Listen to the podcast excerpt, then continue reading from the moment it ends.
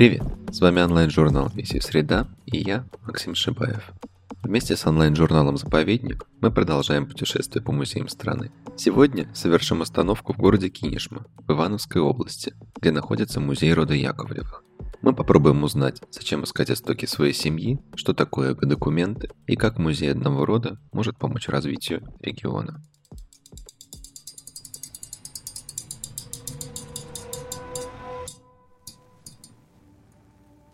Люди всегда стремились сохранять знания о прошлых поколениях. Во многих культурах принято считать, что человек жив, пока жива о нем память. В странах Латинской Америки, например, в День мертвых или Dia de los Muertos сооружают алтари с фотографий предков и изображений святых. В Европе и Азии некоторые семьи ведут генеалогические книги, в которые старшие представители рода записывают общую хронику. Похожей практикой в дореволюционной России можно считать родословцы – в них дворяне составляли поколенные росписи со сведениями о представителях рода. В том числе благодаря таким книгам поддерживалась память о роде Яковлевых, которому их представительница Мария Мурашова решила посвятить целый музей.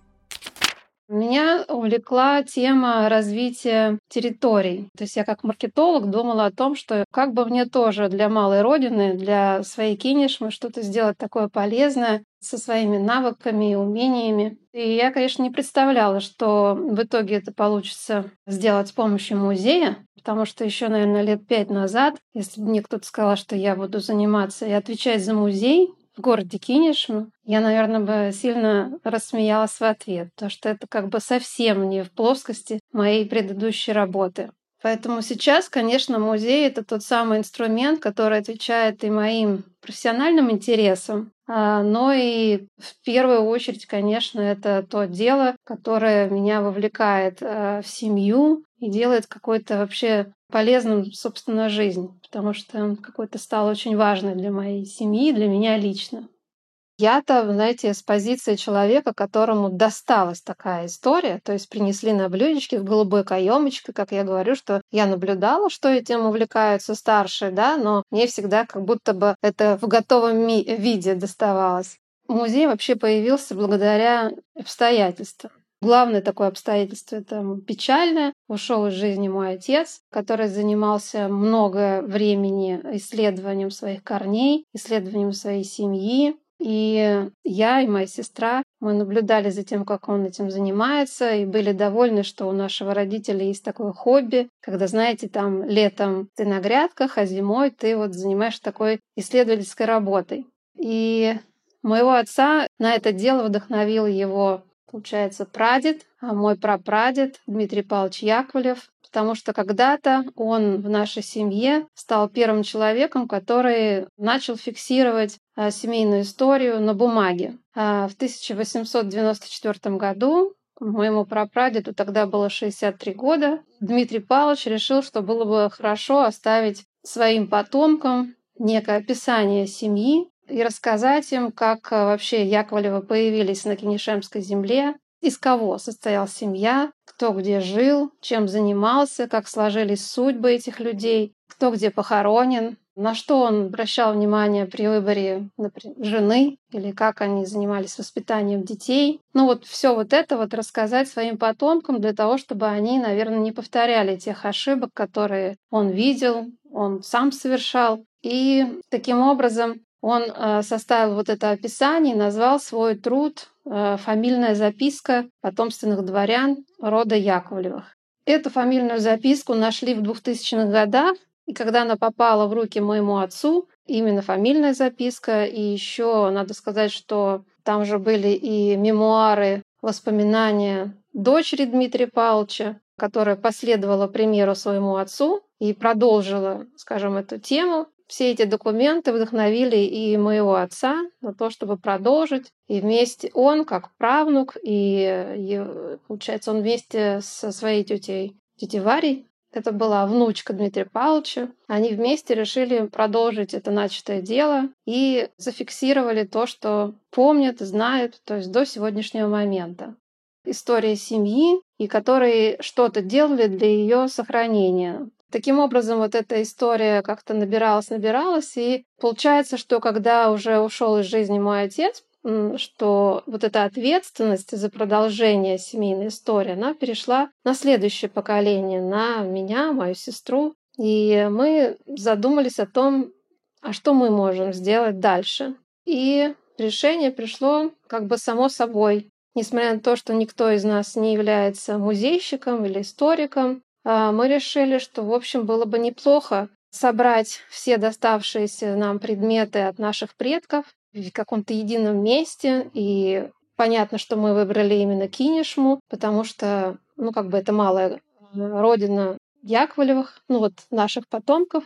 И это место силы для нас, для наших детей. Мы туда регулярно приезжаем, туда приезжают и другие наши родственники, потомки Яковлевых. И, в общем-то, было бы здорово именно там создать какую-то такую точку, где мы как пазл, знаете, вот из этих пазлов собираем а, единую картинку семьи, чтобы рассказать об этом своим детям, своим внукам, попробовать это все сохранить и, может быть, вдохновить следующие поколения для того, чтобы они тоже бережно относились к семейной истории и как-то это хранили и продолжали. Сначала я не рассчитывала, ну, как бы мы с сестрой только договорились. Договорились, что мы не от своих, от своих родственников не будем ждать какого-то большого соучастия. То есть мы предложим такую идею, а, если она не вызовет э, резкого негатива, то мы ее осуществим. А, во всяком случае, в виде закрытого музея только для себя, ну, для своей семьи, для наших потомков, я имею в виду, то вот как бы оставим. И поскольку это не вызвало резкий негатив, а даже больше, то есть все так откликнулись, э, ну, э, кто-то, конечно, не верил, а кто-то, наоборот, очень поддержал, сказал, что я тоже хочу участвовать, да, и я буду активно. Вот, более того, когда музей уже завершился, ну, как бы шел к финалу, в смысле э, развешивания экспозиции и открытию, то уже как-то стало просыпаться в родственниках какая-то вот эта тема поделиться каким-то своими сохранившимися экспонатами, ну и вот э, когда состоялось открытие, то нам подарили старинную карту Кенешемского уезда. Она как раз тоже сохранилась в семье Яковлевых. И эта карта а, конец XIX э, века, когда была проложена как раз железная дорога а, между Москвой и Кинешмой, и такой карты нет ни у кого ни в Краеведческом музее, ни у кого, только у нас. И теперь иногда приходят к нам в музей жители Кинешмы, которые э, заходят и говорят, а можно мы только на карту посмотрим, и вот мы тут с мужем спорим, была такая деревня или нет. И вот для многих людей на самом деле, а это, кстати, карта очень подробная, вот подробнейшая, со всякими нюансами. Сейчас такой не, ну, нет такой карты. И они, когда подходят, находят, и для них очень важно вот эту точку увидеть, потому что там бабушка рассказывала, что она жила там-то, там-то, вот так оно называлось, это место. А где это место? И когда они увидят, для них это какое-то приземление, то есть это какое-то вот уже но ощущение вот этой территории, да, присвоение этой территории, это дорогого стоит. Журналист Иван Корякин работает на радио и ведет телеграм-канал генеалогии. Там он рассказывает о личном опыте восстановления фамильного древа и о том, почему генеалогия может быть одновременно и полезным, и захватывающим увлечением. Я дома от папы в основном слышал всегда какие-то обрывочные сведения о моем прадедушке. Он был воздухоплавателем в годы Первой мировой войны. Затем он был репрессирован, но мы не знали, где находился лагерь, куда его отправили, и только знали, что он погиб где-то на севере, как вот э, предания э, семейные говорили. И это долгое время я слышал какими-то отрывками, и, видимо, произошел в какой-то момент уже накопление произошло, и я решил, случайно, честно говоря, у меня не было такой точки, когда я сказал, все, я сажусь за исследование. Нет, как-то случайно мы с помощью поисковика обычного выяснили все-таки, какой это был лагерь, потому что удалось загуглить его по фамилии, имени, отчеству, там выпал такой список э, заключенных, мы нашли его, поехали туда, это был э, Северодвинск, бывший Молотовск, который заключенные, собственно, и строили, и как раз успели, это было 30 октября, День памяти жертв политических репрессий, они как раз тогда открывали мемориальные плиты с фамилиями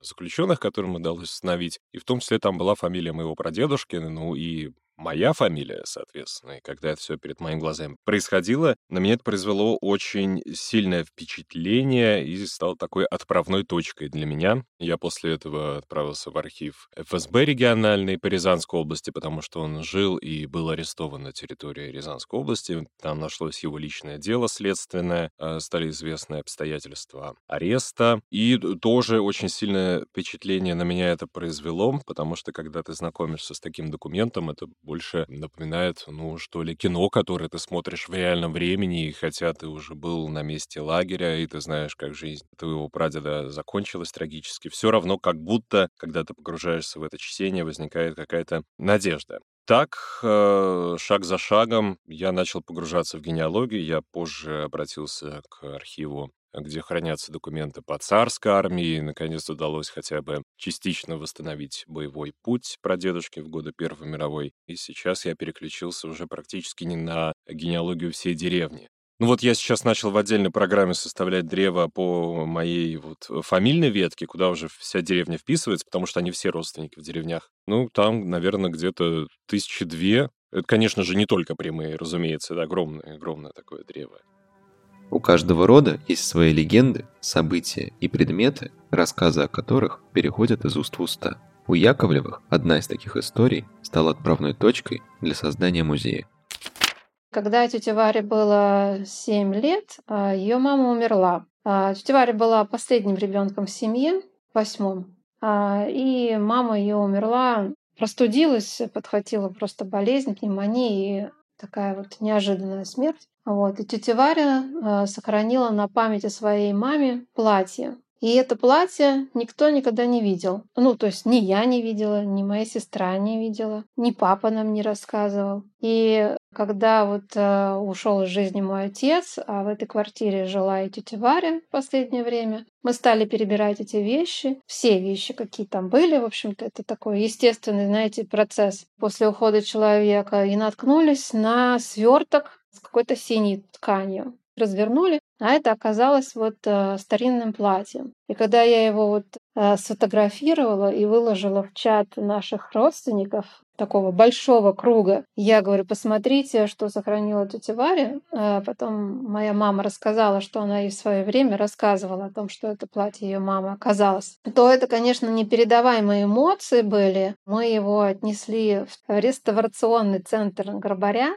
и там дамы, которые взяли в работу это платье, знаете, так широко улыбались и говорили, ой, какая прелестная вещь. А они на самом деле, между прочим, реставрируют таких музейных гигантов, там Пушкинский музей, исторический музей, там они, в их руках что только не было. И они так улыбались э, при виде этого платья, а, и говорили, какая хорошая сохранность. Такую они дали мне вот эту вот обратную связь, что я думаю, ну все, вот это вот та вишенка, от которой мы оттолкнемся, что обязательно должен быть музей, где мы выставим это платье, потому что оно сначала было дорого нам, вот просто вот потому что это что-то близкое. Но со словами экспертов, которые говорят, что, что это достойный музейный экспонат. Вот это вот сомнение о том, что надо делать музей или не надо, может быть, делать музей, оно тут же развеялось. Поэтому вот эта находка стала для нас очень символичным и главным, наверное, в истории появления этого музея. Вообще так часто бывает, когда у тебя в роду есть какая-то семейная легенда, и ты знакомишься с родственниками с другого конца рода, и у них точно такая же легенда ходит, возможно, с какими-то дополнениями, или у тебя есть какие-то детали. Самый яркий, наверное, пример был, когда я встретил почти случайно, просто в никуда поехав, когда один раз э, первых э, своих разов ехал в деревню, э, мне дали контакты моей родственницы, которая оказалась двоюродной сестрой моего дедушки. Ей тогда было 92, и она оставалась единственный из того поколения, кто не просто дедушку моего помнил, но и прадедушку моего легендарного. Это был шестнадцатый год, я учился на журфаке, был конец года, нужно было как-то закрывать все хвосты в универе. И э, на одной из мастерских нам предложили задание, там какой-то условный репортаж из деревни. Ну, надо куда-то ехать, никто не хочет. А я подумал, а почему бы и нет, потому что же у меня есть деревня, в которой я так на тот момент был буквально там один раз. Я собрался, хотя это был совсем не подходящий для этого месяц. Э, добираться нужно было на каком-то довольно долгом автобусе, и вот я приехал сначала до одного райцентра, там вписался, заселился в какую-то небольшую гостиницу скромную, потом нашел такси, доехал до моего села, было уже темно. Останавливается машина, я выхожу, она сразу разворачивается, уезжает. Очень темно, очень холодно. Я достаю телефон, меня сразу отмерзают пальцы, я не могу ничего набрать. А мне, в принципе, идти-то особо некуда. То есть я там до этого списался с кем-то, по-моему, из сельской администрации. И я иду буквально на единственный свет в единственном окне среди этой мглы, и я подхожу к дому, это оказывается здание сельсовета. Я уже весь замерзший туда захожу, а мне говорят, а у нас как раз день приема населения. Я говорю, замечательно, очень хорошо, ну принимайте тогда. Вот, и мы довольно мило разговорились, и вот э, там-то как раз мне и сообщили координаты моей троюрной бабушки, хотя я еще тогда не понимал, кем она мне приходится. Мы созвонились в тот же момент, я позвонил на городской телефон. А на следующий день, да, я пошел уже к ней в гости, к 92-летней бабуле, которая жила в райцентре. Да, она объяснила, кем она мне приходится, то есть как раз двоюродной сестрой моего дедушки, последней из того поколения, которая еще была жива. И она мне, конечно же, она со мной поделилась каким-то, ну, бесценными сведениями. То есть э, если сейчас посмотреть на все, что я накопил, и благодаря работе в архивах, и благодаря общению с родственниками, вот какие-то самые яркие факты там о моей семье, как они жили, в конце 19-го, хотя она, конечно, это не застала, но хорошо помнила рассказы старших, как они переживали войну, как переживали большой террор, как арестовали моего прадедушку. Вот все вот эти яркие факты я знаю благодаря ей. Это было очень ценное знакомство и с точки зрения генеалогии, и очень важное какое-то с общечеловеческой точки зрения для меня. И мы с ней в первый раз очень хорошо пообщались, и в э, следующие разы, когда я приезжал на свою историческую родину, я, конечно же, ее навещал, и так как у нее была еще замечательная, просто блестящая память, очень много деталей от нее тоже узнал. Создание целого музейного пространства, посвященного хронике рода, стало возможно благодаря труду пяти поколений Яковлевых. Но на самом деле история их фамилии длится намного дольше. Род Яковлевых — это старинный дворянский род. Он берет начало от Андрея Ивановича Кобылы, который упоминается в XV веке. И надо сказать, что из этого же куста вышли и другие немалоизвестные роды, например, Шереметьевы, Калычевы, Бабарыкины, Захарины и историки, которые изучали э, в том числе и Романовых, и вот все такие известные фамилии, они так или иначе упоминали Яковлевых тоже. Если, допустим, взять э, такой справочник-гербовник, то у Яковлевых и Шереметьевых и Бабарыкиных очень похожие гербы, отличаются только подписью снизу. Поэтому это довольно старинный род. Но в музее мы как раз делаем акцент на Кенишемской ветви, и это связано прежде всего с тем, что наши предки появились на этой земле, и с тем, что появилась та самая история, какая-то хроника семьи, на которую вот можно опереться и уже ну, не голословно там по каким-то источникам, а уже достаточно конкретно рассказать о тех людях, которые жили. То есть а, если посмотреть на то, что писал Дмитрий Павлович, то он очень объемно рассказывал про тех э, своих родственников старших, которые э, жили до него. Тем более, что после него э, его дочь оставила после своей смерти э, некоторое количество тетрадей с записями и тоже довольно подробно рассказывая о том, как жила семья, как переживала главные события, происходящие в стране, потому что Ольга родилась в 1885 а умерла в 1977 застав все ну, такие главные события исторические. Поэтому вот такая вот хроника, можно сказать, что она на протяжении... То есть я это пятое поколение, да, Дмитрий Павлович первый, его дочь Ольга, потом его внучка Варвара, его правнук Сергей, это мой отец, и вот его праправнуки, это мы уже, получается. Есть схема рода, которую мы визуализировали и разместили в музее как раз от самых древних э, наших предков до самых юных наших родственников. А некоторые мальчики до сих пор носят фамилию Яковлевых, хотя, конечно, сама фамилия растворяется, потому что мы женимся, выходим замуж, но, наверное, не в этом дело. Раньше вообще были такие поколенные росписи, и э, в этом смысле э, Яковлевым повезло, потому что, ну, наверное, более пристальное внимание было именно к дворянским родам. И в Костроме жил краевед, наверное, можно сказать, один из родоначальников генеалогии, Григоров Александр Александрович, и он исследовал все дворянские роды, проживавшие на территории Костромской губернии, в том числе и Яковлевых. И он проделал невероятную работу. То есть он сам, на самом деле, тоже был из э, дворянского сословия, но тогда подобные исследования как бы не приветствовались, и он просто записывался волонтером в архив и искал информацию, записывал, делал свою картотеку. Кстати говоря, потом в архиве случился пожар, и его вот эта работа э, с карточками по родам, она стала такой ну, такой первоисточником, потому что он делал копию для себя, и потом, в общем-то, вот по такой работе его восстановили историю семей. Реконструировать знания о родственниках бывает весьма трудно. Важно понимать, что для этого потребуется время и мотивация, искать которые следует, в первую очередь, в себе самом. Есть забавные аспекты. Друзья говорят, э, что «Вань, ты знакомишься с какими-то случайными, вообще не родственниками тебе, входишь к ним в доверие, и потом там со скидкой путешествуешь по России, просто бесплатно обедая в гостях». В этом, конечно, есть доля правды, но, конечно же, это мои родственники, да, конечно же. Просто, опять же, мне везет. Мне оказывают довольно теплый прием, и я не перестаю этому удивляться. Наверное, каждый для себя определяет важность этого занятия. Для себя лично я бы отметил следующее. Я понимаю, что я не появился из ниоткуда. То есть были мои родители, были мои дедушки, бабушки, и до них были люди, и до них, и до них, и так далее. И когда ты не просто имеешь такое представление, а когда ты можешь назвать их поименно и построить какое-то древо, хотя бы с минимальным количеством информации, хотя бы указав даты, чтобы понять вообще современниками, каких событий они были и так далее, тогда тебе становится, ну, лично мне, во всяком случае, как-то поувереннее, может быть.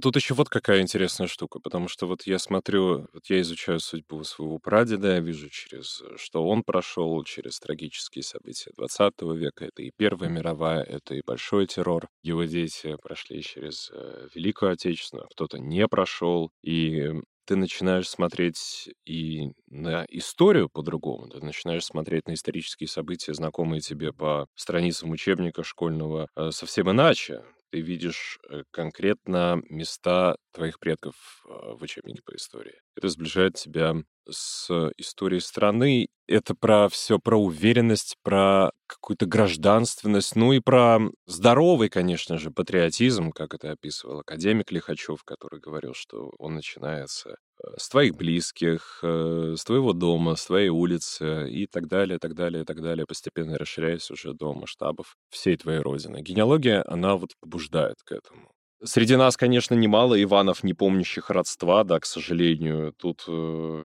все-таки 20 век сыграл свою роль, потому что э, многие семьи на протяжении там нескольких поколений были вынуждены э, скрывать происхождение, были вынуждены бояться, боялись, э, особенно после Большого террора, не рассказывали своим детям и так далее. То есть, не, ну, не от хорошей жизни как бы все это забывалось. Э, и поэтому, да, сейчас, конечно же, после всех многочисленных травм, которые мы заработали по итогам 20 века, а, мы имеем то, что далеко не каждый, конечно же, знает хорошо своих предков. Вот, в том числе поэтому и надо заниматься генеалогией, потому что, ну, есть в этом какая-то несправедливость в том, что многие были э, забыты, хотя ни разу этого не заслуживали. Перед музеем Яковлевых стояла определенная задача. Не просто рассказать о своем роде, но сделать так, чтобы его содержание отзывалось в каждом посетителе. У нас три зала небольших и холл. 100 а, квадратных метров занимает э, часть первого этажа старинного здания. Для того, чтобы сделать экспозицию, а, я познакомилась с архитекторами из мастерской ТАФ и Мархи. Это такая одна команда. Вот, у нас участвовали как студенты, так и преподавательский состав. А, это, в общем, невероятно сплоченные, глубокие, ответственные молодые архитекторы-дизайнеры под руководством Александра Ермолаева-младшего. Это такой клан архитекторов, это целая семья архитекторов. То есть там от 20-летнего до 80-летнего возраста, э, и все они архитекторы. И это было заметно, когда разрабатывали именно концепцию экспозиции. Потому что сначала я туда обратилась, и э, меня взяли как проект для, ну, как студенческий проект э, делали, э, рассмотрели. Потом поняли, что то из этой истории можно сделать что-то более глубокое. Задача стояла так, что через кейс Яковлевых затронуть в человеке что-то личное, чтобы он ушел и думал про свои корни, свою историю семьи. И вот как раз уже были вовлечены старшие представители, это такой профессорский состав, можно сказать, мархи. Задача состояла в том, чтобы музей в первую очередь был современным и про связь с поколением. То есть мы с уважением к предкам мы находимся в настоящем, и нам очень важно, что будет в будущем. И вот, вот эта тема должна была быть отражена а, в самой экспозиции. И они оттолкнулись и от предметов, и от размера нашего помещения, от такого вот технического задания, можно сказать. Придумали, что у нас будет экспозиция разбита на семь шагов, это семь тем, таких философских тем, как время, детство, достижение, красота, родство, потеря и память. В каждой теме мы будем размышлять о том, а, что она значит вот конкретно для нашей семьи, и вообще, что мы думаем про это? Да, надо сказать еще, что темы выбраны не случайно, потому что эти темы соответствуют течению жизни, течению памяти. Поэтому вот каждая тема предваряет некий блок с нашими размышлениями, а сами экспонаты, сохранившиеся, они вот как раз расставлены по данным темам и являются такими проводниками, через которые мы слушаем историю семьи и как бы пытаемся всегда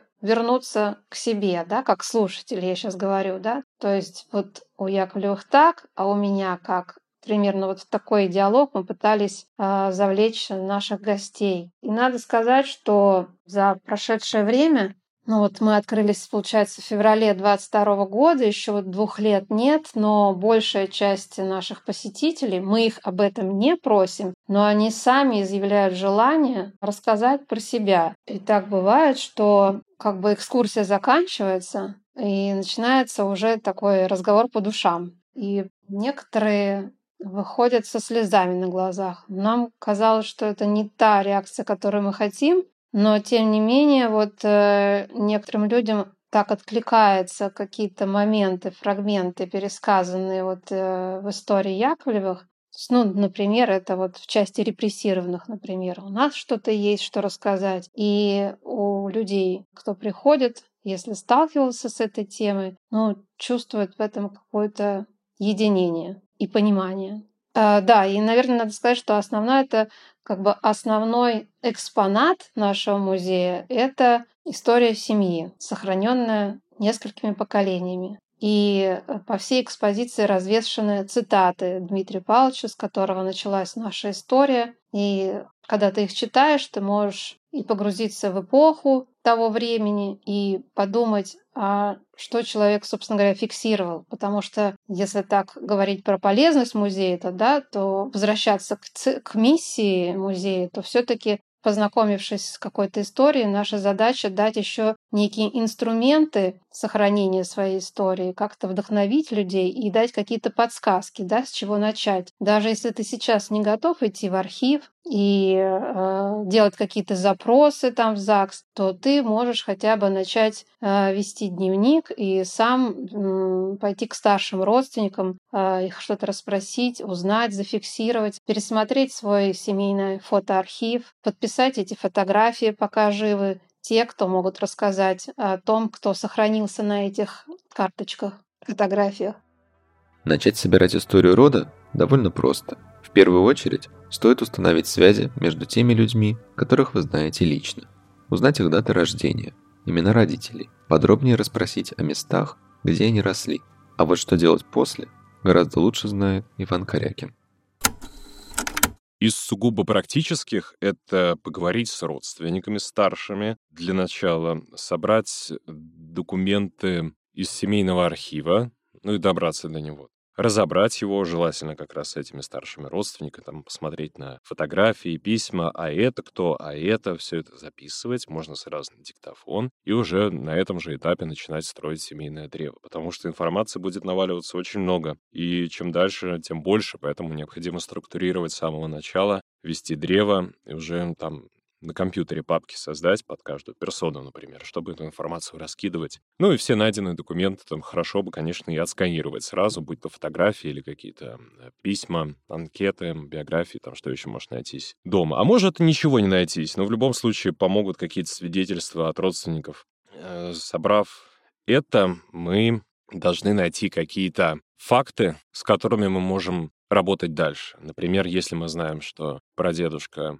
работал, ну, скажем, на каком-то заводе, и мы знаем, в какие годы, и мы знаем название этого завода, мы можем уже с этим обращаться или в само учреждение, если оно до сих пор работает, или в архив субъекта, на территории которого этот завод находился. Ну, скажем, если это завод где-нибудь на территории Москвы, то, скорее всего, это глав архив Москвы. То есть мы зацепились за его место работы, и пробили это, обратившись непосредственно в архив или на предприятие. В поисках чего? Ну, как правило, личного дела. И точно так же с другими фактами, которые мы найдем. Нужно просто знать, какие нам нужны. Помимо места работы, это место учебы. Точно так же можем обратиться в архив учебного заведения, даже если это дореволюционный период, но тут уже архив будет непосредственно а, государственный, чтобы найти личное дело студента или даже абитуриента, тоже такое может быть.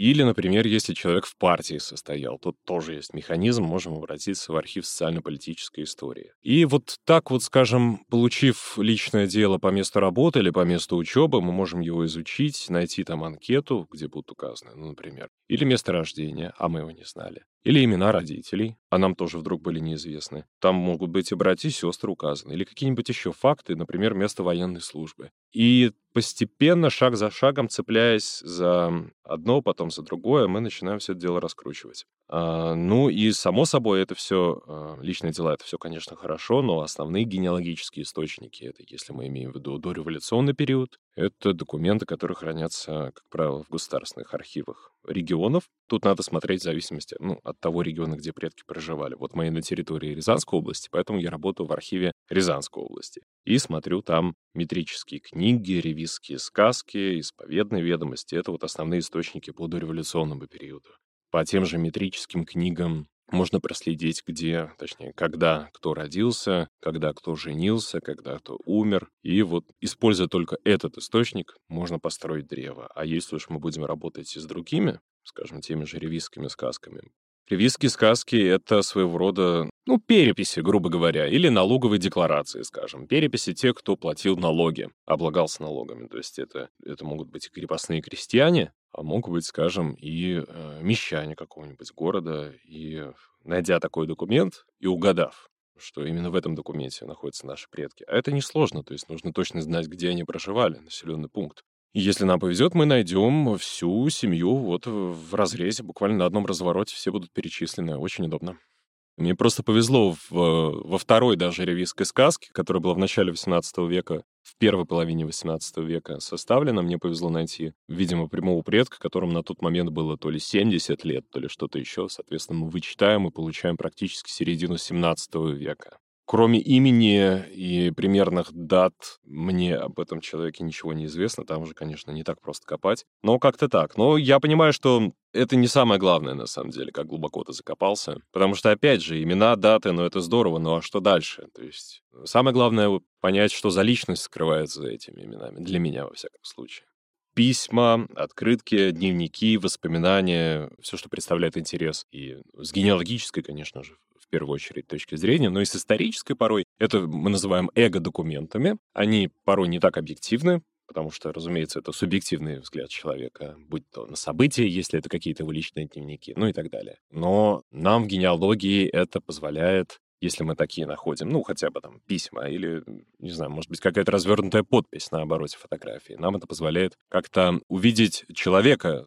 У меня я бы не сказал, что что-то такое было, но, опять же, возвращаясь к следственному делу моего прадедушки, с которого тоже все начиналось. Ну, казалось бы, Документ довольно сухой, документ не без фальсификации, потому что это годы большого террора, где состава преступления зачастую не существовало, но в глазах следователей, всех, кто это дело вел, преступление было. В нем, в этом деле моего прадедушки, я нашел кассационную жалобу, которую непосредственно он писал. Во-первых, это писал он. Тут вообще не важно, как бы что написано, потому что его почерк в первую очередь. А затем и э, содержание этой кассационной жалобы, конечно же. То есть его на тот момент уже осудили, приговорили то ли к восьми, то ли к пяти годам, наверное, все-таки уже к пяти. Там было два этапа. И читать эту жалобу пронзительную, очень волнительно, потому что, наконец, за, за образом вот этого легендарного прадеда, о котором я слышал в детстве, наконец-то за ним выступает реальный человек, который говорит о том, что дело против него скомпрометировано, наверное, тут какая-то ошибка, и не мог я распространять никакую там антисоветскую агитацию, потому что в тот день меня вообще не было, я был в Москве и так далее. И в этом плане, а, так как он уже находится в тюрьме и пишет эту жалобу, конечно же, это очень такой документ пронзительный. И, разумеется, он мне очень помог. В том плане, что он оказался, наверное, даже важнее, чем все вот эти многочисленные там, характеристики, протоколы, обвинения и другие такие сухие протокольные документы.